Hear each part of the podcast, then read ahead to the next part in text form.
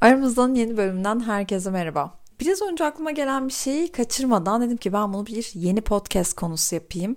Bence ihtiyacı olan çok fazla insan var. Çünkü benim de zamanında buna bence ihtiyacım vardı. Ben bunu yine kendi kendime keşfettim ve kendimi rahatlatmaya giden yolda önemli bir adımı bununla attım. Çünkü kendini çok fazla cezalandıran, çok fazla kendine öfkelenen, aptallıkların maddi kayıpla sonuçlanmasına gerçekten deliren bir insandım. Hani gözlerim doluyordu sinirden. O derece sinirleniyordum.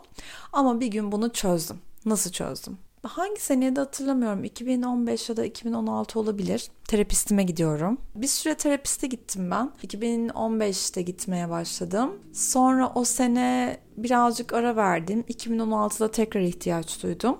Sonra bir daha gitmedim ama o kadar çok seviyorum ki eski terapistimi. Hani bir şeye ihtiyacım olsa, bir içinden çıkamadığım durum olsa ilk düşüneceğim şey yine ona gitmek olur. Ama bana gösterdiği ve öğrettiği ve verdiği terapi sonucunda gerçekten de çok iyileştim ve kendimi iyileştirmenin de yollarını öğrendim. Bana tavsiye ettiği kitapları aldım. Onları Instagram'da zaten sizinle hep paylaşıyorum. O kitaplar ve dahasını takip ettim. Neler çıkıyor? Ne beni aydınlatabilir, bana iyi gelebilir değil de aydınlatabilir. Çünkü sonuçta kitapların iyileştirme gücü yok bence.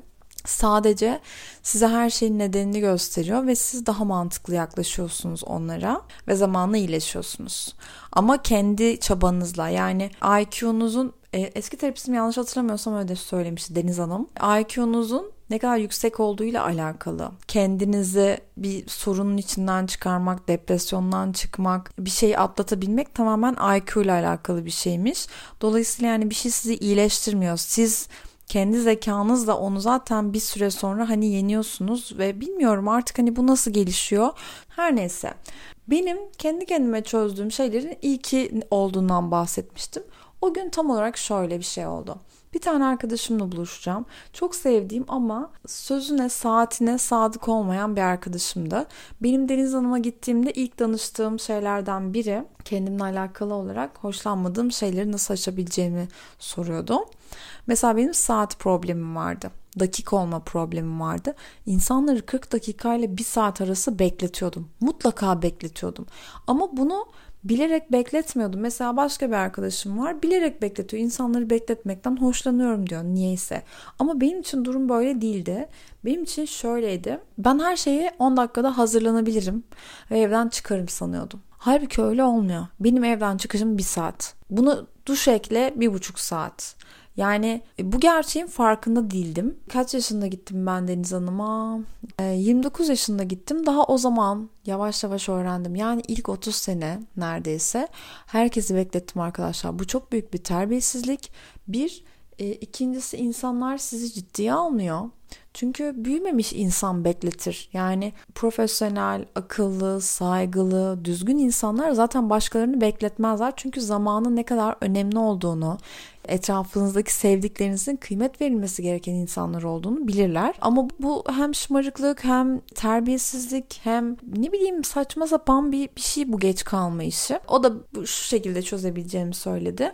Kendinize dürüst olun ve hazırlanmaya başladığınız anda saate bakın. Hazırlığınız bitti, kapıdasınız. Tekrar saate bakın. Ne kadar? Bunu birkaç kez yapın. O zamana kadar dedi kendinize kendinize dürüst olacaksınız ve ne kadar zamanda hazırlandığınızı göreceksiniz.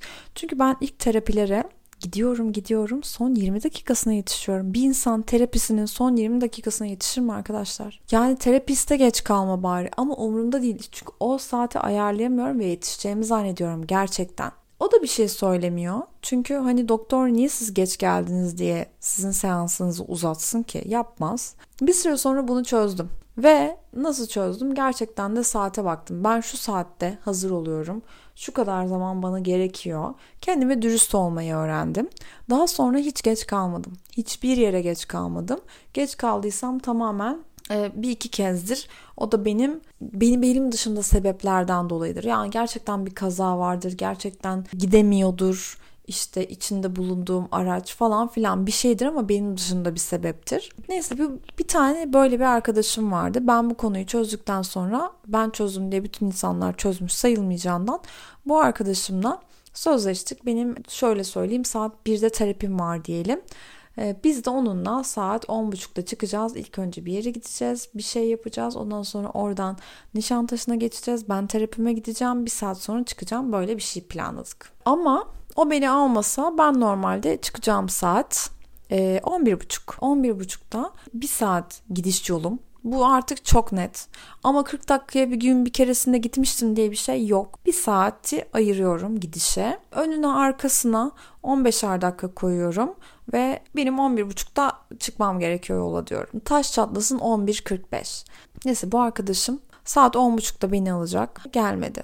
11, 11 buçuk, 12 çıktım çıkıyorum bir sorun o aksilik oldu bu böyle oldu araba bozuldu benzin bitti bir şeyler oluyor ama benim terapim kaymıyor yani benim terapim birde. Sonra artık delirdim dedim ki ben bu terapiyi kaçıracağım bu terapiye boşuna para vereceğim çünkü bir terapi gerçekten çok pahalı bir şey ve iyileşmek için gittiğim terapide hala sorunu çözememiş bir birey olmak istemiyorum gerçekten. Bir baktım saat artık 12 çeyrek. Benim herhangi bir toplu ulaşımla gitme ihtimalim kalmadı.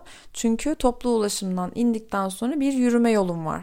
Vali konağına kadar bir ona da 12-15 dakika aralığında bir şey var. Bu arkadaşım hala oyalıyor. Geldim geleceğim çıktım çıkıyorum 3 dakika 5 dakika. Ben dedim ki çıkıyorum ben taksiye biniyorum. Taksiyle gitmeyi tercih etmezdim çünkü gerçekten trafik çok fazla oluyor ve vali konağında özellikle trafik oluyor. Ben ne anladım bu işten. Bindim taksiye. Vali konağının da girişinde indim. Koştur koştur gittim ve terapimin tam dakikasında oradaydım. Hallettim. Ve o kadar sinirliydim ki yolda gözlerim doluyordu. Ya ben kendi çözdüğüm işe nasıl başkasına güvendim ve şu an para kaybı yaşıyorum. Durup dururken başkasına güvendiğim için, kendi programımı, kendi program saatimi bir başkasına emanet ettiğim için resmen cebimden şu kadar para çıktı. Taksi parası çıktı yani. Niye bu parayı ödedim? Bu aptallığıma o kadar sinirlendim ki. Sonra yolda şunu düşündüm. Funda dedim bu bir deneyim de.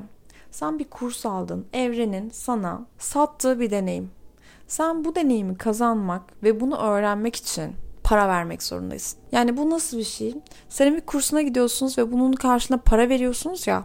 Evren de size bazı şeyleri öğretiyor ama bunun karşılığında paranızı alıyor. Bir kaybınız oluyor. Şanslıysanız paranızı alıyor.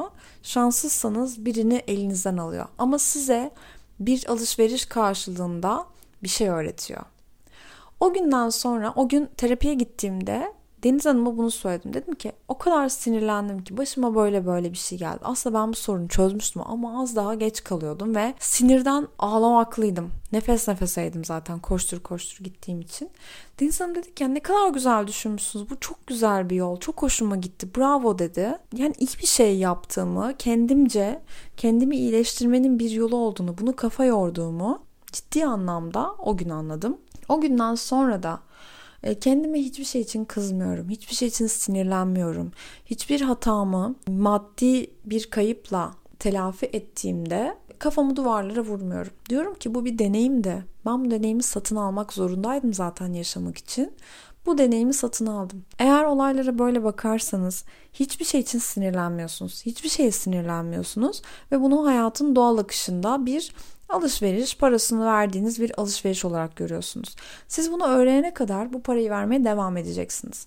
Bir keresi en az bir kere ödeyeceksiniz ama. Şimdi dolaptaki ürünlerime bakarken bazılarının mesela etiketli, bazılarının hiç giyilmemiş, bazılarının hiç memnun kalmadığım şeyler olduğunu görüyorum. Onlara verdiğim paranın çok daha azına onları satıyorum. Çünkü ikinci el piyasası böyle oluyor. İkinci ele düştüğünde e, o fiyatın düşmesi gerekiyor hiç giymeseniz bile. Ama kendime tam onu söylüyordum. Ben düşünerek alışveriş yapmadığım için bir bedel ödüyorum. Bu bedel maddi. Maddi açıdan bir bedel ödüyorum. Ama bir sonraki alışverişinizde bir kez daha düşünmenizi sağlıyor. Umarım bu bilgi sizin de işinize yarar. Siz de eğer kendinize karşı çok acımasızsanız ama işin içinden çıkamıyorsanız bunu böyle düşünün. Geç kalma konusunu Böyle çözebilirsiniz. Ben çok kolay çözdüm. Kendime dürüst olarak çözdüm. İkincisi de eğer e, aptallıklarınızı maddi olarak maddi kayıpla ödeyip kendinizi uzun süre affetmiyorsanız ve bu kadar sinirleniyorsanız da bunun bir bedel olduğunu düşünün. Böyle düşünürseniz her şey daha kolay, daha hazmedilebilir, daha kolay atlatılır oluyor. Bunu size anlatmak istedim.